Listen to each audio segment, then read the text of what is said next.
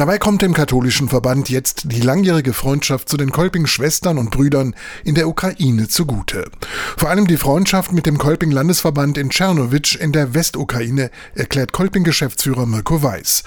Gerade heute wird dort wieder ein Hilfstransport aus Hildesheim erwartet, mit Spenden, die speziell angefordert und dringend benötigt werden, sagt Weiß. Wir haben in Kooperation mit einem Hildesheimer Krankenhaus zu sehr günstigen Konditionen Medikamente einkaufen können. Wir haben Hygieneartikel aufgeladen, Baby- und Kindernahrung und all die Dinge, die dort gerade benötigt werden. Täglich ist Weiß mit Vasil Schafka, dem Chef des Kolpingwerks in Tschernowitsch, in der Ukraine in Kontakt.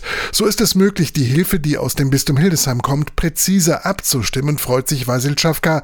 Und so ist jede einzelne Spende sinnvoll, weil sie genau da ankommt, wo sie auch gebraucht wird. Die Spendenaktion, was Kolping gestartet hat, ist einfach unglaublich und hilft den Menschen. Ich danke euch und bitte euch, wir brauchen eure Hilfe. Wir brauchen eure Unterstützung. Auch Mirko Weiß freut sich über die große Hilfsbereitschaft aller Kolping-Familien im gesamten Bistum Hildesheim, vom Harz bis ans Meer. Und er weiß, nicht jeder ist in der Lage, Hilfstransporte zu organisieren, doch es gibt viele weitere Möglichkeiten, die Menschen aus der Ukraine in ihrer Not nicht alleine zu lassen. Es hilft, Wohnraum zur Verfügung zu stellen. Es hilft eine Geldspende. Es hilft auch eine sinnvolle Sachspende. Es hilft auch das Gebet. Und wir freuen uns über jede Hilfe, egal wie sie ausfällt.